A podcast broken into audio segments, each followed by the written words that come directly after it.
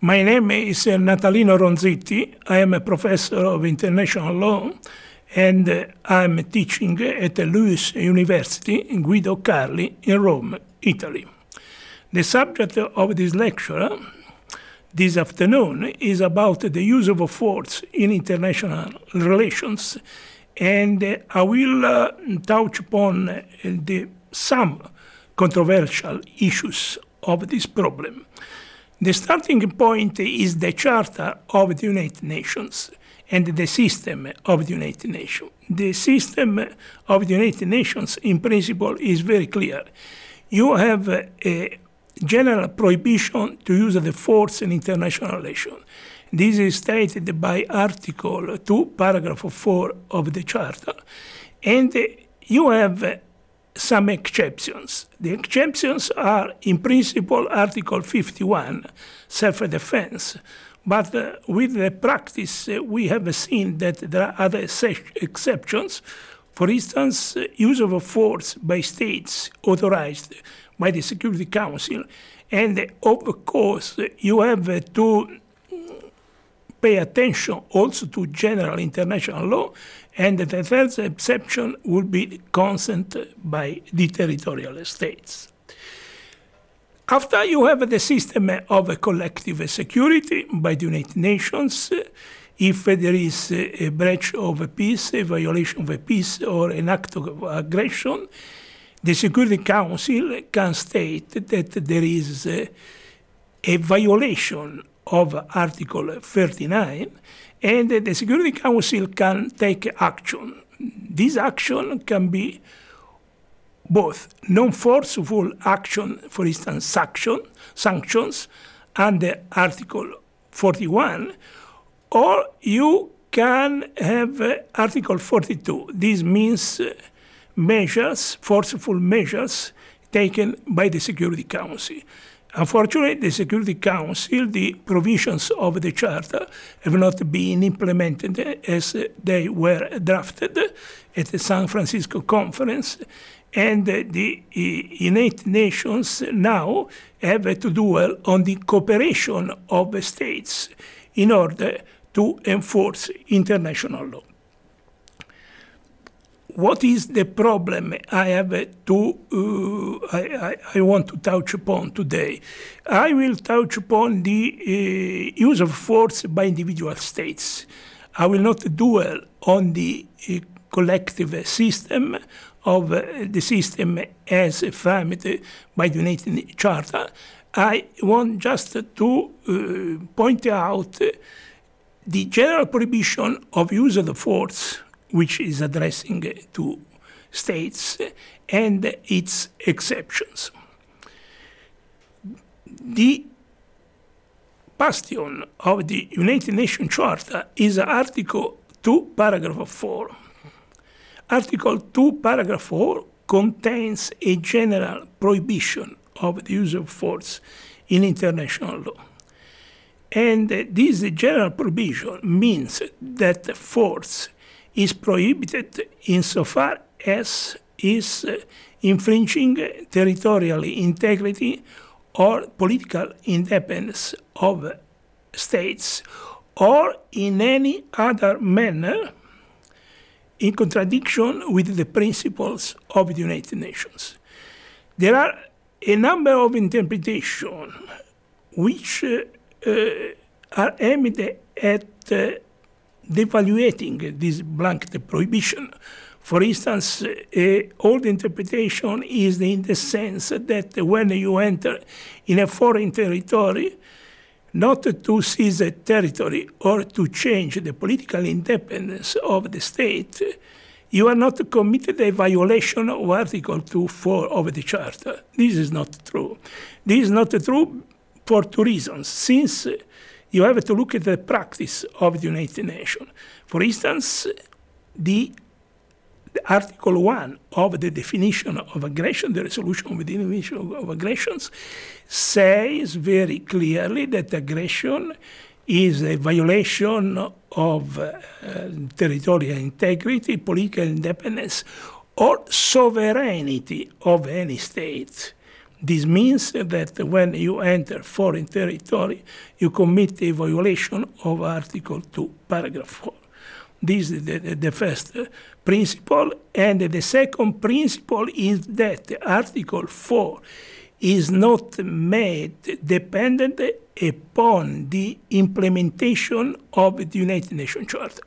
This was said already by the International Court of Justice in the famous Corfu Channel case.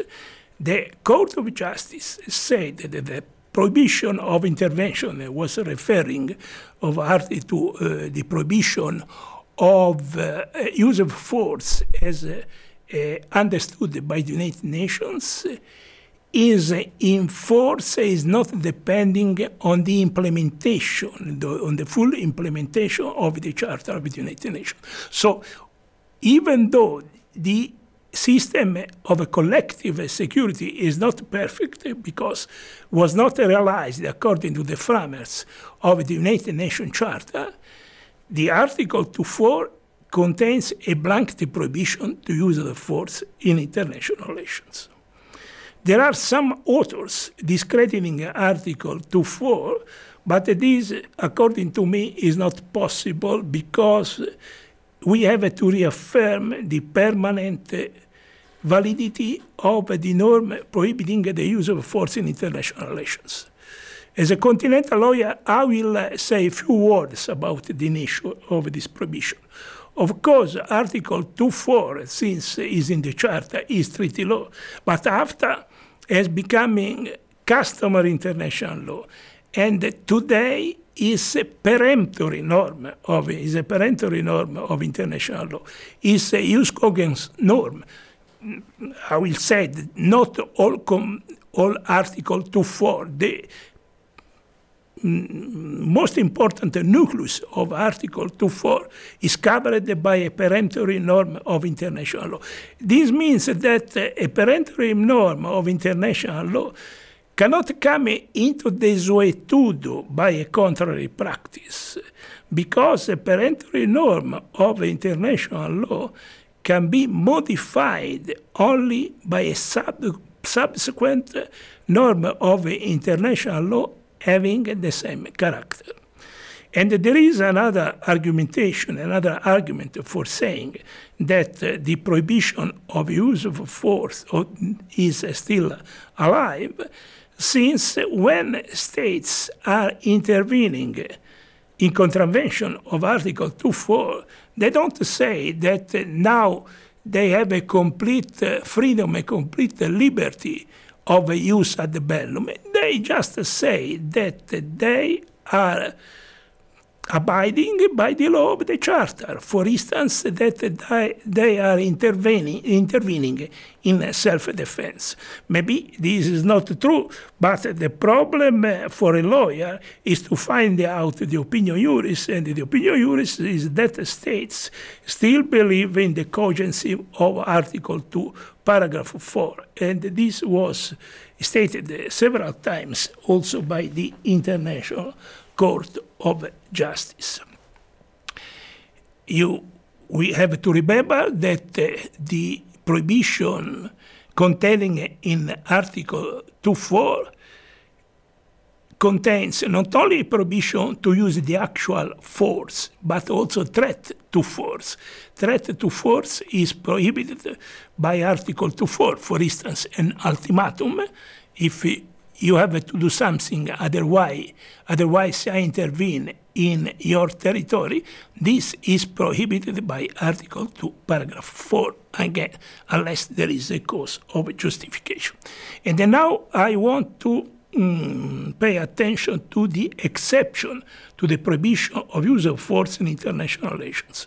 As uh, I said at the starting of um, this lecture, the principal prohibitions are three, uh, I will say, the prohibitions, the, um, uh, those uh, permissible actions uh, accepted by uh, the majority of a lawyer are self-defense because you have Article 51 of the Charter, you have action authorized by the United Nations Security Council, and third, you have the consent by the territorial states. The principle, I will say in Latin word, volenti non fide applies also in international law, but we shall see the limitation. Article 51 of the Charter sets out, sets out the principle of individual and collective self-defense. The problem, the major problem is the interpretation of this right, of this right that is customary international law, and as all authors recognize, and as was stated also by the in the International Court of Justice in several cases, or advisory opinion. But the problem is that uh, the interpretation of Article 51, or I will say, of the uh, customary norm on self defense is sometimes controversial. Since, uh, for instance, you have some resolutions, I will say, the, very important declaratory resolutions by the General Assembly of the United Nations on the definition of aggression, but you don't have a general declaratory resolution about self defense. Also, the uh, works that uh, were underway for the reform of the United Nations Charter, they tried they didn't say that you are not you are interpreting Article 51, but anyway, no general resolution was conceived in order to in, give an interpretation to Article 51 of the Charter. The point to be stressed is that self-defense should not be authorized by anybody. If states if a state intervenes in self-defense, this means that the state has been subject to an armed attack and has to repel the aggression. It doesn't need to be authorized by the Security Council. This is another problem that uh, we have uh, a little bit to elaborate on it.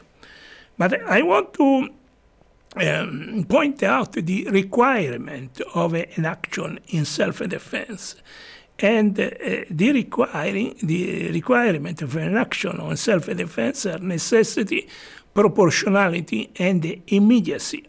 And necessity and proportionality are very time-honored requirement and go back to the famous Caroline case of 1837 but uh, they have spelled out also by the International Court of, Court of Justice in a number of cases. What is important now that the International Court of Justice, in its contentious competence or in its advisory competence, have issued a number of judgments and advisory opinion on the meaning of the use of force, of the prohibition of use of force in international relations, and on the meaning of the exception, in particular self-defense. But uh, I want to dwell not so much on necessity and proportionality, but on immediacy, since immediacy is uh, very controversial in, from a doctrinal point of view. Since we have to face a very classical situation on the spot reaction because, uh, for instance, a ship or an aircraft or a military aircraft is attacked and you react. It is, is on the spot self-defense and nobody question this kind of self-defense. You have um, a self-defense after an armed attack has occurred. And this uh, also is not uh, doesn't uh, doesn't uh, doesn't erase uh, some problem, uh, several problems, unless as far as immediacy is concerned. But I will touch upon it later. And after you have the problem of immediacy. What means immediacy? That you have to react immediately when you have been attacked, or you can uh, need sometimes in order to prepare your armed forces, your armed forces in order to repel the attack. And the practice and also the doctrine says that uh, the reaction in self-defense should not be immediate because sometimes you need uh, to find out, find out the wrongdoers, for instance, in cases of a terrorist attack, or even uh, much more important, you need to prepare your armed forces for repelling the attack. For instance, if your enemy is very distant from your territory, you need a cert certain time. And uh, in the literature, a lot of practice is quoted on this point. But the other very important problem is about the imminence of an attack. Are you entitled to intervene if the attack is imminent, if there is an attack which has not occurred? So if the missiles has not yet hit your own territory, and on this problem there are two contending interpretations. On the other hand, on the, on the one hand, you have a number of authors, especially on the Anglo-Saxon uh, tradition, says, saying that uh, you can repel an attack even though the attack is imminent. And on the other, especially in the continent, you have the author which uh, who says that uh, the attack uh, must have occurred in order you need to react in self-defense. But if, uh, even though there is this uh, controversial interpretation, one point is very clear that you need the imminence. If uh, there is no imminence, you are not entitled to react in self-defense. So, for instance, the doctrine of preemption. The doctrine of pre preemption has validity in international law very few authors says that the preemption, if an attack is not imminent, uh, has a, a positive uh, value. I mean, a positive value according to international law. And the majority of authors uh, says that this is not the correct interpretation of a charter of the United Nations and of in international law.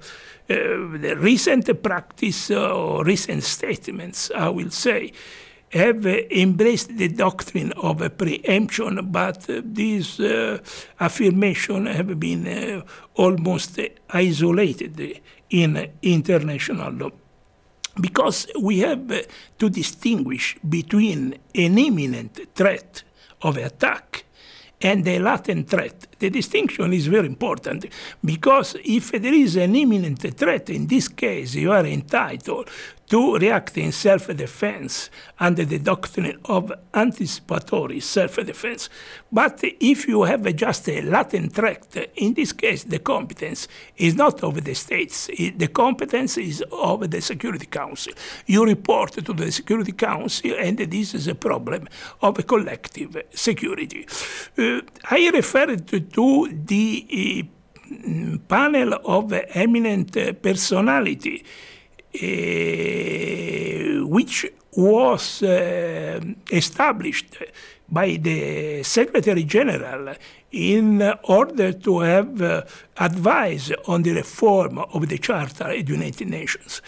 The panel of the panel of um, permanent uh, of eminent personality did not uh, say that we have to reform Article 51 of the Charter.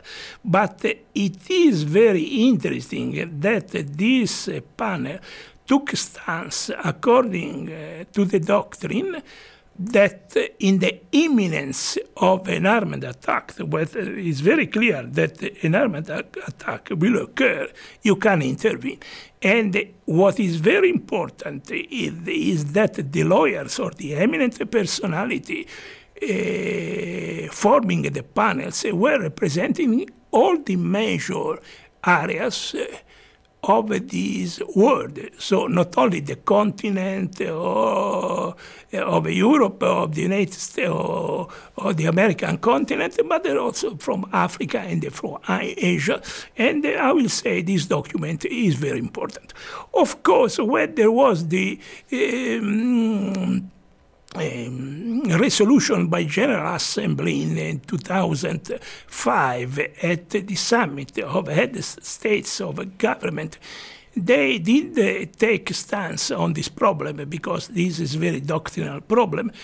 And uh, what just they said that uh, the provision of the charter on the use of force, they are enough for inter interpreting uh, the Charter eh, and that they are enough for guiding states according to international law. So there was no, apart from the use of force authorized by the Security Council, where uh, I, I will do a, a, a a little bit later, the uh, General Assembly resolution didn't take a stance on this problem. Another very contentious problem is the question of self-defense against non-state entities. This uh, is very is very recent. Uh, is very recent problem that, uh, as you know, that happened. This problem after the 9/11 and the destruction of the Twin Towers, and the problem was that you, if you can intervene against state entities, especially against terrorist groups. Here, still, there is no common position, I will say, in international law. Since uh, you have some practicing, some practice say, saying yes is for this interpretation of the Charter, you can intervene in self-defense against non-state entities, and uh, it is what happened uh, after the 9-11. And some organizations say that yes, for instance, NATO, European Union, the Organization for uh, Cooperation and Security in Europe, they say it is possible to intervene against uh, non-state actors, but the International Court of Justice uh, has been very cautious on uh, this problem, and I will cite just two um, precedents. The first is the advisory opinion on the wall on Palestine 2004, where uh, the International Court of Justice uh, made a reference to the right of self-defense as a right exercised by states, and there is another, there is a contentious case, there is a contentious case of 2005, Congo versus Uganda, in which the uh, International Court of Justice did not dwell on this problem. So if you read caref- carefully this precedent, you can uh, see that there are at least three or four judges who made a separate opinion saying that also in case of attack by from a non-state entity a state is entitled to react in self-defense. Of course, Article 51 in customary international law preserves not only the right of individuals, but also the right of a collective self-defense. This means that other states can intervene at the help of the aggrieved states even though there, are, there is no treaty of alliance or other defensive pact. But was important here that the intervention should be made at the request of the attacked states. You cannot intervene if there is no uh, request by the attacked states in mm, for intervention in self-defense. And of course, the international community uh, should uh, see whether in the concrete case is a true self-defense or is a violation of Article 2.4 of the United Nations Charter. And uh, for this reason, there is uh, a procedural requirement in Article 51 saying that uh, the action taken in self-defense should be reported to the Security Council. Why this? For two reasons. Because the Security Council shall judge if it is uh, true self-defense or not, and uh, since the Security Council should take all the measures necessary to repel the aggression. But what means the, all the measures necessary to repel the aggression? A mere ceasefire or uh, asking the parties to solve their controversy peaceful is not enough. The um, Security Council should, should uh, take concrete measures to repel the aggression. But this uh, problem is also linked with the problem of duration of the self-defense. Self-defense should last only for repel the aggression in order to impede that a new aggression will be started. But uh, sometimes uh, you are going beyond the necessity of self-defense because you want to uh, establish the security in the area. But this is not self-defense. This is collective security, and this does not belong to the states but belongs to the Security Council. So, for instance, in the practice, you can see easily that uh, uh, an action in self-defense is uh, during, I will not say, is last, lasting, I will not say forever, but uh, is uh, uh, lasting for very much time. In this case, is I will say, uh, if you have uh, repelled the aggression, the action should be in the hands of the Security Council, and this is the problem of collective security uh, more than a problem of self-defense. This is enough for self-defense, even though I have not finished all the topics of self-defense because it's very uh, wide and sometimes controversial. But um, I want to give uh, just a few words on another exception to the to the uh, use of force in international relations, and this is use of force authorized by the Security Council. There is nothing uh, literally in the Charter, but you have an interpretation. Some say that uh, in this case, uh, there is a, a custom which has been framed within the Charter within the United Nations, or you can have a, a, a, reading of both Article 39 and 48 of the Charter, and according to this content interpretation, force can be authorized by the Security Council. And uh, I will say that also the practice stands for this uh, exception to the use of force in international relations. And I go back what I said about the panel of eminent persons and the uh, General Assembly resolution which was adopted at the 2005 summit. Uh, the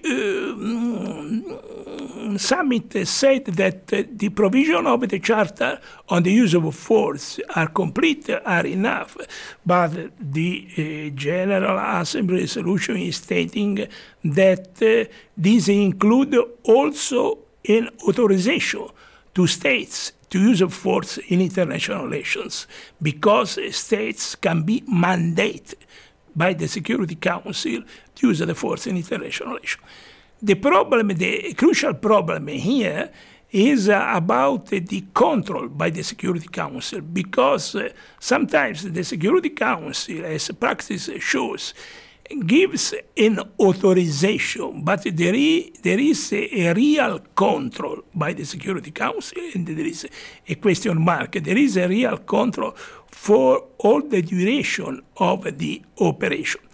First problem. And the second problem that uh, you need in this case, uh, the authorization by the Security Council, the uh, agreement uh, between the five permanent members of the Security Council. If there is no agreement, in this case, there is no resolution authorizing the use of force in international relations.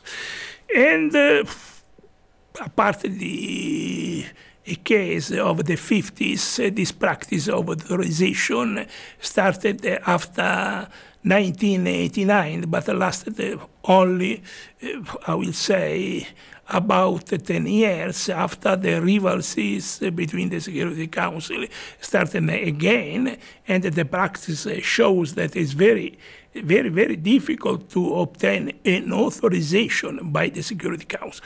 This authorization is uh, for instance, necessary for the humanitarian intervention.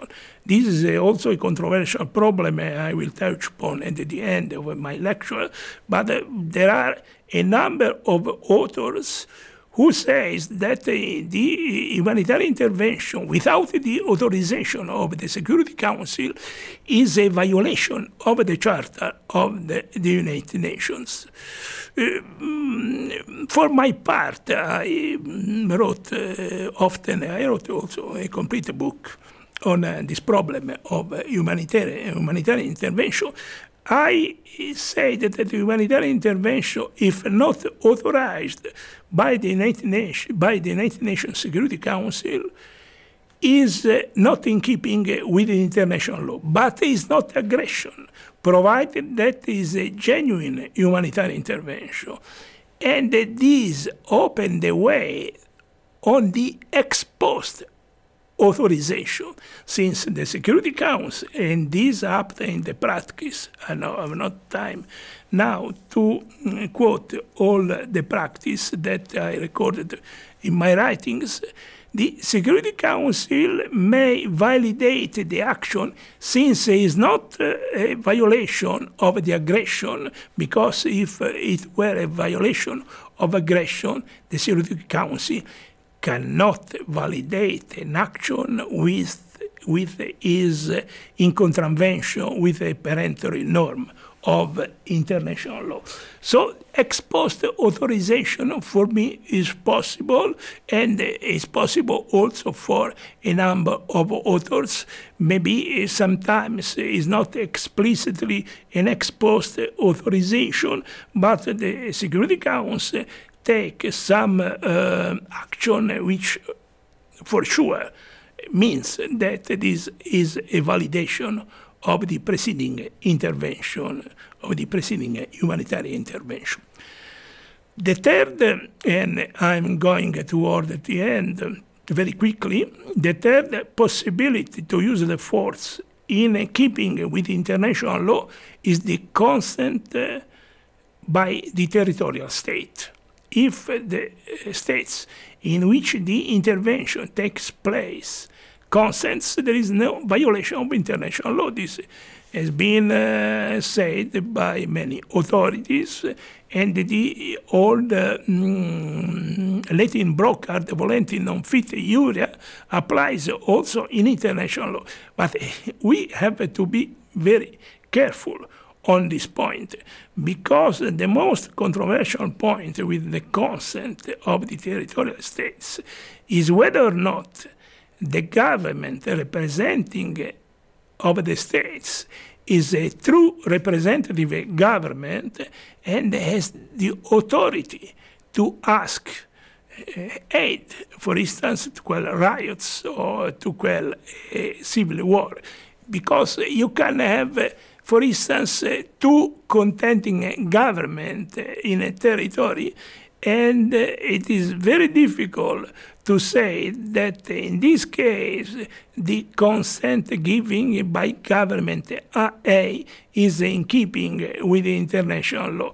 And the other problem is that when there is a civil war going on in the states, it's possible that uh, one government is controlling just a part of a territory. So the consent of this government uh, according to me, is valid only with the uh, limits, with the borders of the territory it is controlling. It's very difficult to um, say that uh, is uh, the consent is valid outside the border is controlling. And uh, we have also to be ca- very careful to the case of puppet government and so on. Uh, you have in the practice, you can see in the practice, uh, there are treaty of guarantee according uh, uh, to states permanent. they are very rare, but there are some these treaties. They are, were numerous in the past, but still they are enforcing international law. And in this case, if you, you have a treaty of guarantee, the consent of the territorial state should be given each time you are intervening in foreign territory. This is very important. And also is very important the problem, as I um, stated before, of the effectiveness of the government asking for, for aid. And the other problem is the principle of self-determination, intervention in a foreign territory. When there are more competing uh, governments, is an infringement of the right of self-determination or not? Question mark. This is uh, the, the problem of foreign intervention in um, alien territory is very important in international law. I have given the examples of use of force uh, that is permitted in international law, but there are several other controversial issues that usually the author uh, catalogate uh, between permissible, non-permissible use of force in international law. One is the intervention for protecting national, nationals abroad. If your uh, citizens abroad are in mortal danger and uh, the uh, territorial sovereign is uh, unable or unwilling to protect, to rescue your citizens, are you entitled, entitled to intervene in a foreign territory or not? According to me, yes, but uh, the rationale is not the rationale of self-defense. There are some authors say that in this case, the citizens are an extension of the territory of the intervening states, but this doctrine, this theory is very artificial. I will say that this was a right which existed before the entry into force of the United Nations Charter, and still existed after the entry into force of the United Nations Charter. And if you have a look at the practice of states, you can see that this practice now belongs not only just to a part of the international community, but many other states which one time were against the doctrine of intervention for protecting nations abroad now say yes, that this is in keeping with the international law. Humanitarian intervention and the responsibility to protect. Of course, responsibility to protect means that you are obliged to protect your own citizens. Genocide is permitted. Is permitted not only by conventional international law, but it's also prohibited by customary international law. Is also prohibited by a peremptory norm of international law. Is a, a crime. The genocide eh, is an international crime. But it's possible to intervene in a foreign territory for humanitarian intervention. This, uh, mm, there is a, a scant practice on it. The doctrine uh, is divided. There is no common opinio juris on this problem. I, my, I stated my position about my humanitarian intervention, and if you look, uh, have a look to a number of manuals of international law, you can see that the scholars are, are divided on this subject. Armed reprisals are permitted. Armed reprisals are different from self-defense. Armed reprisals are in violation of international law. This is uh, sure. There are um, there's nothing uh, literally in the Charter of the United Nations, but uh, you have several interpretations of the Charter. And what I'm saying has been also stated by the International Court of Justice. Armed reprisals in time of peace, of course, this is different from belligerent reprisals are in violation of international law, and I don't share the opinion of those few authors who are uh, inventing the doctrine of defensive armed reprisals. This uh, is a blurring self-defense with a reprisal. A reprisal is a reprisal. A self-defense is self-defense, even though in a concrete case is very difficult to distinguish, but anyway, armed reprisals are in violation of international law. The fourth controversial issue is the use of force for facilitating self-determination. This uh, I wrote a Stephen, um, which much extends on this problem uh, some a number of years ago at the time of violent self-determination. And uh, this was an issue very popular during uh, the decolonization of the 60s and a part of the 70s. But still, there are occasions from time to time for uh, saying, at least for those who share this opinion, that intervention for facilitating self-determination is uh, permissible. And the problem uh, here, very difficult, is to um, verify who is the self a minority is a people. A minority is uh, is not a people. Is a minority. Is not entitled to self-determination. But what is a minority? What is the people? And uh, this can be a source of a confusion, and also this problem has been uh, very controversial international law. I want to conclude on uh, my lecture, concluding saying that uh, according to me we have to state the permanent validity of the prohibition of use of force in international relations. Those uh, very few opinions saying that there was a repudiation of the prohibition of use of force in international relations, you want to go back to the 19th centuries are not in keeping with international law. Now, the prohibition of the use of force is covered by a peremptory norm of the international law. The other point is that Article 51 and the right of self-defense has been the object of a contending interpretation. But uh, I will say that uh, nowadays uh, that uh, uh, most part of the doctrine, also in the continent, is of the opinion that uh, you can exercise the right of self-defense not only in case of an armed attack, when an armed attack, I will say, has occurred, but also in the imminence of an armed attack. If the enemy is, uh, is uh, on the point to attack you, you are entitled to intervene in self-defense, and this opinion now is gaining currency in international law, even in the continent. The other controversial problem about the manifestation of the practice is self-defense against non-state entities. I said that there are um, some opinions uh, and some practice uh, supporting this right.